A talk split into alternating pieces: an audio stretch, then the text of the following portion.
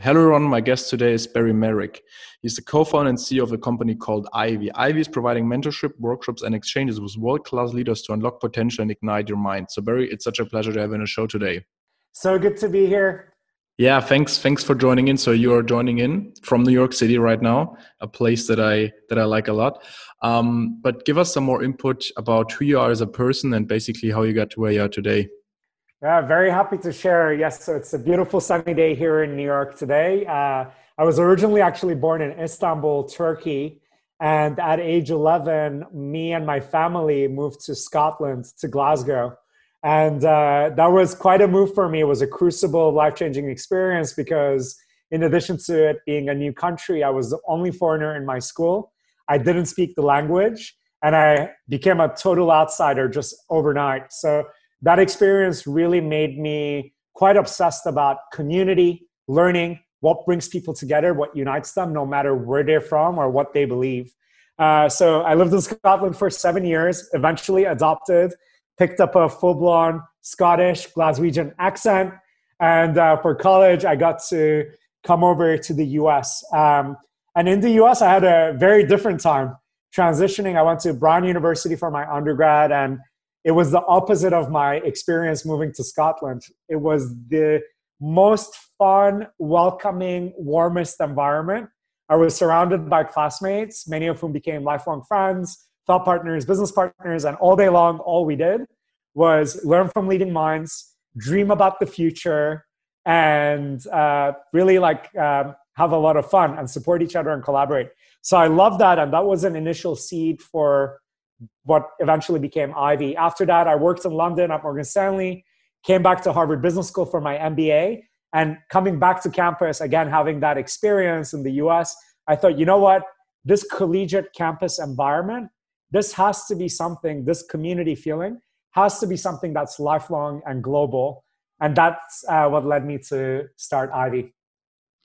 That's very interesting. So, coming from an humble background, um, very cool. So, what does Ivy do, and what's the business model behind the company? Yeah, so Ivy's mission and my life mission uh, is to essentially partner with leaders and their teams to help them unlock their potential. Uh, we do this so that people can elevate their lives, but also the lives of people in their organizations and their communities at large, as well as their families at home. Uh, how we go about what we do is, first of all, we curate out of all the thousands and thousands of people in the world who are top thought leaders and publishing great material.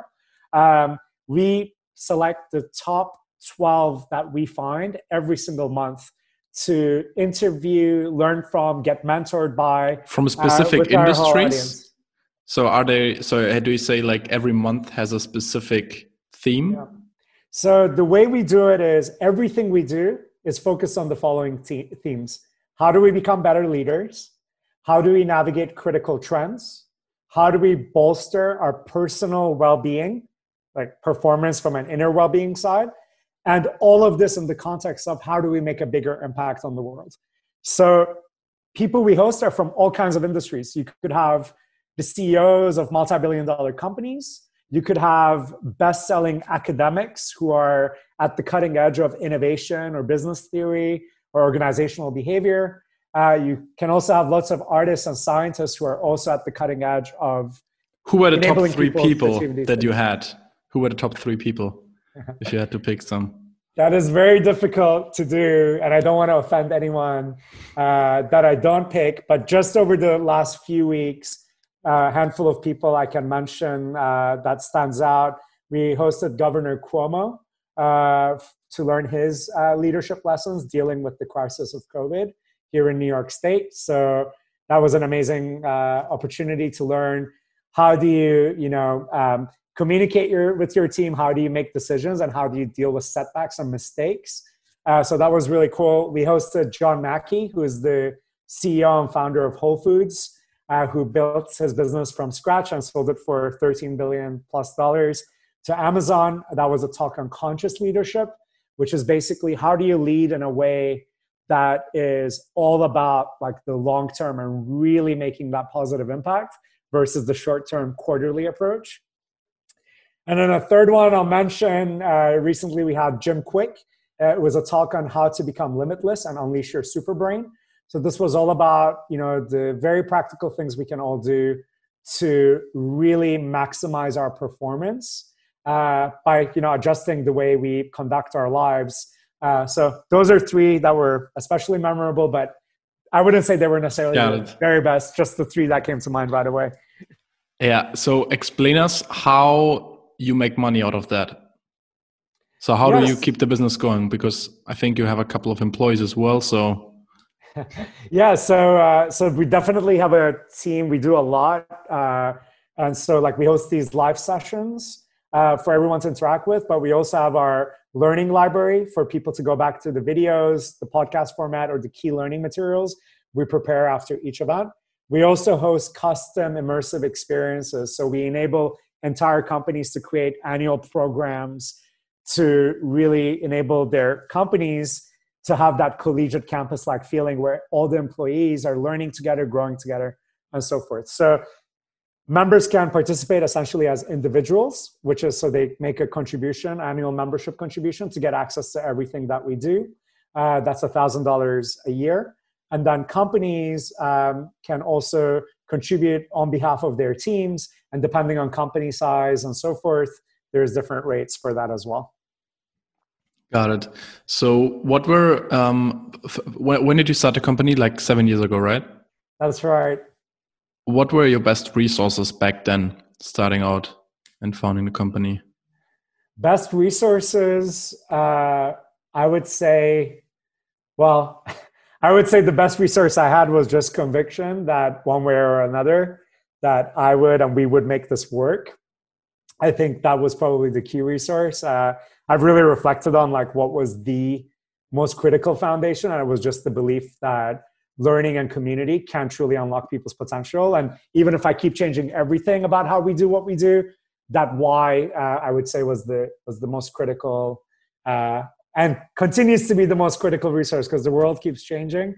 I keep changing. My team keeps like evolving.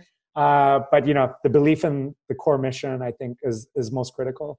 Um, from there, I would say um, we had this ability to, on the one hand, figure out what would be super compelling to people to supercharge their lives and careers, and how do we package that to get a lot of people to participate. So that ability, I think, was a core asset for us. So we've evolved a lot over the years, but we've always been kind of like really good at identifying okay what would really move the needle for people and how do we package it to get otherwise extremely busy people to engage with this? And we use that as a hook to get them people to bond and connect with each other. So i would say that was key. Um, i started the company with my uh, co-founder philip who was a classmate from business school. So i would say you know the mba experience actually helped me to you know have uh, that kind of a friendship that then blossomed into a business partnership. And then of course uh, the connections from the MBA definitely helped open doors. Um, uh, uh, in the initial stages, continues to be helpful. Um, and then, yeah, just like very supportive friends and family who like really believed in me. And, uh, you know, in those very dark days that are, you know, there's always plenty of them, no matter how things are going well or not. Uh, so just having like a very supportive group of people that have always been there for me. Yeah. Interesting. So probably you're a person that has a great objective overview of like who are leaders in the industry and just who are people um, standing for for a specific topic. Uh, what are I'm just interested in that. What are your favorite books? Like your top top five books because you have probably you have like a hundred books in your background, and you have talked to probably so many people. Um, if you're having three interviews a, a week, um, and that over a couple of years. So, yeah, this is as hard to answer as when you asked me about my three top guests because there are a lot of books out there. I would say at age 17, I read The Alchemist, and that book enabled me to believe in myself in a way that was completely transformative. Like that whole concept of like, if you believe in something you know enough and give it your best the whole universe conspires to help you achieve it that I would say was pivotal. Like right at that moment, as I was going to college, it made me feel bulletproof, like naively so, but it helped me. And, you know, when you're young, you have that confidence that's not necessarily substantiated Definitely. by experience. But that book was really, really critical. So if I were to suggest like one book, let's say to a, a younger audience or maybe an older audience that needs a little bit of a refresh. Yeah, we can we can split it like that, like one to to people below 25 and then the people be, uh, above 25. Yeah, so that that book was extremely powerful. Um, another book uh, that I love, I mean, they're related, but I love history. So just two books I'll mention.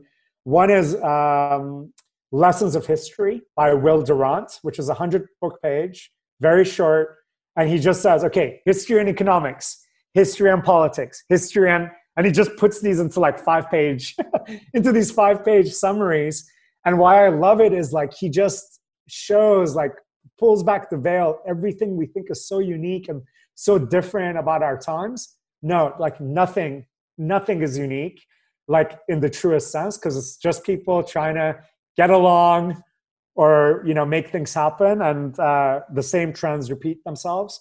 And I love that. Like I love science fiction and I love history because I think both of them show different realities of being that are extremely plausible but helps us get become more objective and self-aware because if we're just stuck in our bubble like let's say if you and i only lived in the place where we were born you know we'd be in a bit of a bubble we wouldn't get everything else similarly if we only Definitely. live in our time and not think about the future or the past we're also a bit uh, in a bubble so lessons of history from him and then of course um, noah yuval harari uh, with both his books like uh, sapiens and the sequel um, uh, Homo Deus. Those two books again, it just will give it gives us if you want to become much more objective about what's happening. Not that I agree with everything he says. There's quite a bit that maybe I don't see the same as him.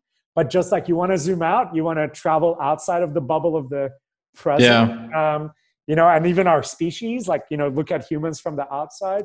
Those are really very powerful books. Got it. Yeah. Thank, thanks for the recommendation. Um, where do you see because you have been now in the industry for for seven, yeah, seven, eight years? Where do you see it going in the next five years and in the next thirty years?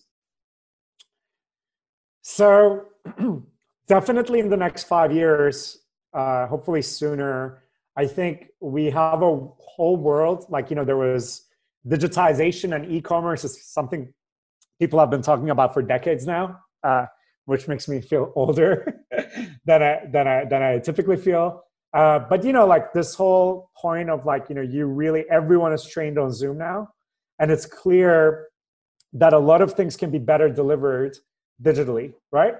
So I think what's going to happen is you're going to have a subset, especially when it comes to learning. Like if you just care about delivering the substance, right? You just want to deliver the substance as fast and efficiently as possible, live, real time, and so on. There's nothing better than Zoom. You can also really connect people over Zoom the, or, or digital that then leads to much richer in-person relationships because all the ice has been broken. Like even our conversation today, when we hopefully meet in person one day soon, it's going to be, you know, we can dive straight into things because we've already had a conversation. Neither of us have to travel or spend any time even commuting to grab a coffee, like, right? So I think that, but at the same time, I think, you know, in person is going to make like a massive uh, comeback. Of course, I am not a believer in people who say, "Oh, we're never going to shake hands again. We're never going to do this." That that is not true. I think we're going to do it again. I think people are definitely going to shake hands because it will be an even stronger signal of like, "I trust you. You trust me." You know, I'm a big believer that all that stuff will come back. Um, however, a whole subset of things that we would only do in person will be permanently done digitally through video conference going forward.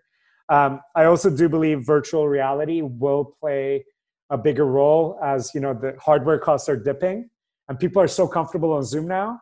So if it's just one extra step to like instead of if, you and I could feel like in this we're in the same room now and still see each other's facial expressions, I think that will be something that will be super powerful. Um, so those are a couple of things I do think, and that very specifically to what we do, which is learning, development, leadership. I would say that before you had some companies that really deeply cared about creating a learning organization where you know, learning and development and growth is a core part of what they do. Those were a minority of companies, and it seemed kind of optional.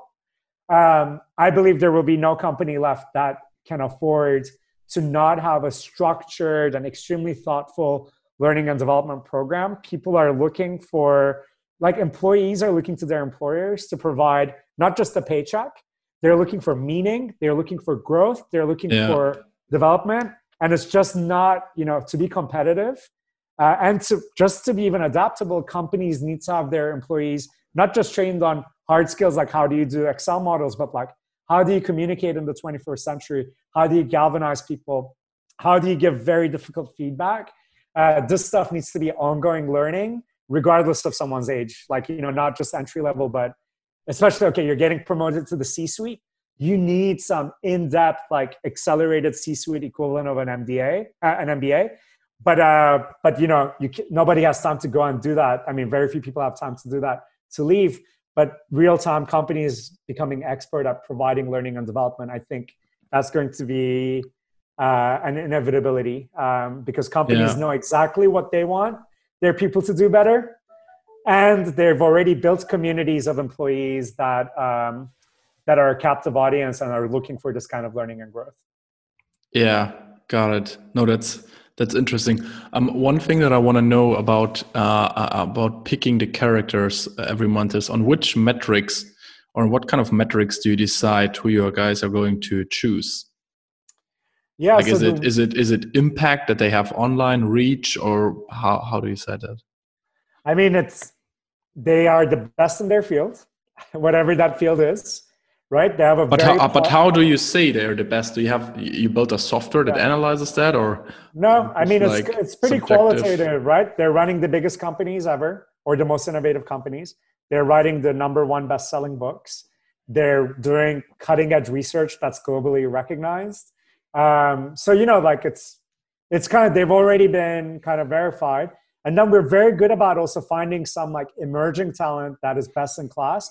They may not have had the years to build their gigantic, you know, empires, or that might not be their interest, but like they're at the very cutting edge. So one of the key ways we find that is, you know, we do focus on people who are publishing books or have documentaries coming out or they've made they've got a new initiative that they're launching. Uh, so we don't just pick the best ever, but like someone who was super relevant 15 years ago and still best in class we will typically go for people who are very right now uh, out with some, something new, a new synthesis of an idea or a new learning so that it keeps everybody in our audience at the cutting edge. So we don't go and teach stuff from like, hey, yeah, yeah, 50 no, years ago someone wrote sense. this, you know, uh, new theory. Do, do you also pay the, the the person who is getting interviewed, or is it just like they do it for fun? Well, they all do it because they are extremely passionate and determined. And you give them spread audience. their spread their message because how they have an impact is yes, they might run a company, yes, they might, you know, uh, run a scientific research or an arts project. But at the end of the day, like any any person who has a product, you make your product as good as possible, but you also need people to know about it. And what our audience provides them with is here's an audience full of people that will drop everything to really tune into how their yeah. work how your work can get them to the next level how they can make a bigger positive impact so it really for our speakers it feels a little bit like um, giving a commencement speech in the sense of like it's their opportunity to inspire and uplift and galvanize leaders who can actually you know between themselves impact millions of people you know who can you know makes sense. through there so so it's a unique opportunity and then you know the experience is a very positive one too because we have no agenda other than learning from them. Uh, so um, so that that typically helps as well. Yeah got it. No that's that's interesting. Okay Beri let's wrap up here with a fantastic four question number one. Is there a ceo that you're following or studying right now uh, right. So a CEO I'm following and studying. Right now, we have, uh, well, yeah, John Mackey, who I just recently hosted uh, at Whole Foods. Uh, we've also got, yeah, I mean, look, one that inspires me quite a bit. This is not going to be that unique, but Elon Musk, just the thinking big and having being so audacious and like really inspiring people to just like, you know, reduce their cynicism and like, you know, like really believe in these big picture things. Uh, yeah, and it's like, you know, two steps forward, one step back, and he's comfortable with that. And I think every entrepreneur knows that's the only way, only yeah. way to be. He just does it at this gigantic global stage. So I would say he's he's probably one that I'm looking at closely. Got it. Okay, very cool. Uh, do you have any routines that you strictly follow on a day-to-day basis? That's a great question. So this uh, took me a long time to figure out, and I haven't perfected. But here are some of the things that have really helped me. One, uh, when I wake up in the morning, I do not look at my messages, emails, or anything until I've done this uh, routine. So I'll read a little bit. Um, uh, as much as I can, I, I, go for a run in the morning. I do a little like um, prayer meditation uh, type of experience. Um, do a French press coffee. I will grind the coffee beans, which I recently picked up, have the coffee, and only done. Uh, oh, before also starting, like looking at emails and stuff like that, I will write my intention for the day, like the just one overarching intention of like not the most important to do item, but just generally, like what's the purpose of today? Uh, that anchors me and gives me like a bit more of a positive. Interesting. Then I'll dive in. I try to. Uh, I might look at emails quickly to see if there's anything urgent in the morning, but typically I leave my emails like uh, and any meetings ideally for the afternoon as much as possible. Oh wow! So that in the morning I can have more of this like free flow, creative time, strategies, proposals, like you know creativity and then I, you know, to start my million calls, you know, like so many of us these days. But I try to create a gap. Oh, and yeah. Mondays, uh, I do no meetings now other than my all hands team meeting at the end of the day. So that's been super helpful. On Sundays, I work on strategy uh, for those who like to work on weekend. But Saturdays, I also make a point of not doing anything. So I will not look at an email. I will not talk about work. So Friday night to Sunday morning, complete, you know, uh, no work. Sunday purely on strategy, which is really fun for me. Doesn't feel like work. And then Monday. So how does a Sunday look for you? Because I don't think a lot of people or not everyone can imagine how it is to work on strategy for you. Yeah. So look, it depends on the kind of person you are. Uh, but for me, I love a blank page. I love creating. I love like coming up with new stuff. So I reserve Sunday for that, not for housekeeping and answering all the emails, whatever, but rather to just really focus in on, okay, what can be transformational, right? And sometimes that's a two paragraph email that better enables you to communicate what your company stands for. Or it could be a potential new business line or a new way of communicating. Things that I need to spend, like just play and bounce around without anyone interrupting me or me myself yeah. interrupting myself and sundays are really good for that because like nobody's emailing and calling you on sundays um, obviously the sacrifice is maybe some social life but i see it as like you know that's my creative day. So it just so happens i run a business where i can be super creative. But if i wasn't if it wasn't that kind of yeah, business yeah, then i would sense. still take the sunday to maybe let's say write a book or um, you know work on an art project. Um, like it's a day of creativity creation and free thought and then monday to friday is like serious work but i try to have the first part of the day more creative uh, and not meetings and emails. Uh, and then saturday is complete you know strict like almost you know religious like i will not work no matter what's happening. Um, and yeah that's probably saved me and my company over the last 10 years. Probably the most important thing i do and my routine is that day off. Very cool. Okay uh, next question What's your favorite social media platform for business and what do you specifically use it for? Favorite social media platform is LinkedIn uh, for, you know, making sure people know what we're doing. And, you know, you have a very, like, the audience of LinkedIn or the context in which you're in LinkedIn is, but you want to connect with great people and you want to learn really important things that can really help you uh, in your leadership and career. So that, like for us, that's where where people are in the mindset that you know um, of like you know like that kind of uh, up leveling yourself. Yeah. So LinkedIn is the one for us. Awesome. Okay, last question, Betty. What do you wish you knew when you were 20 years old?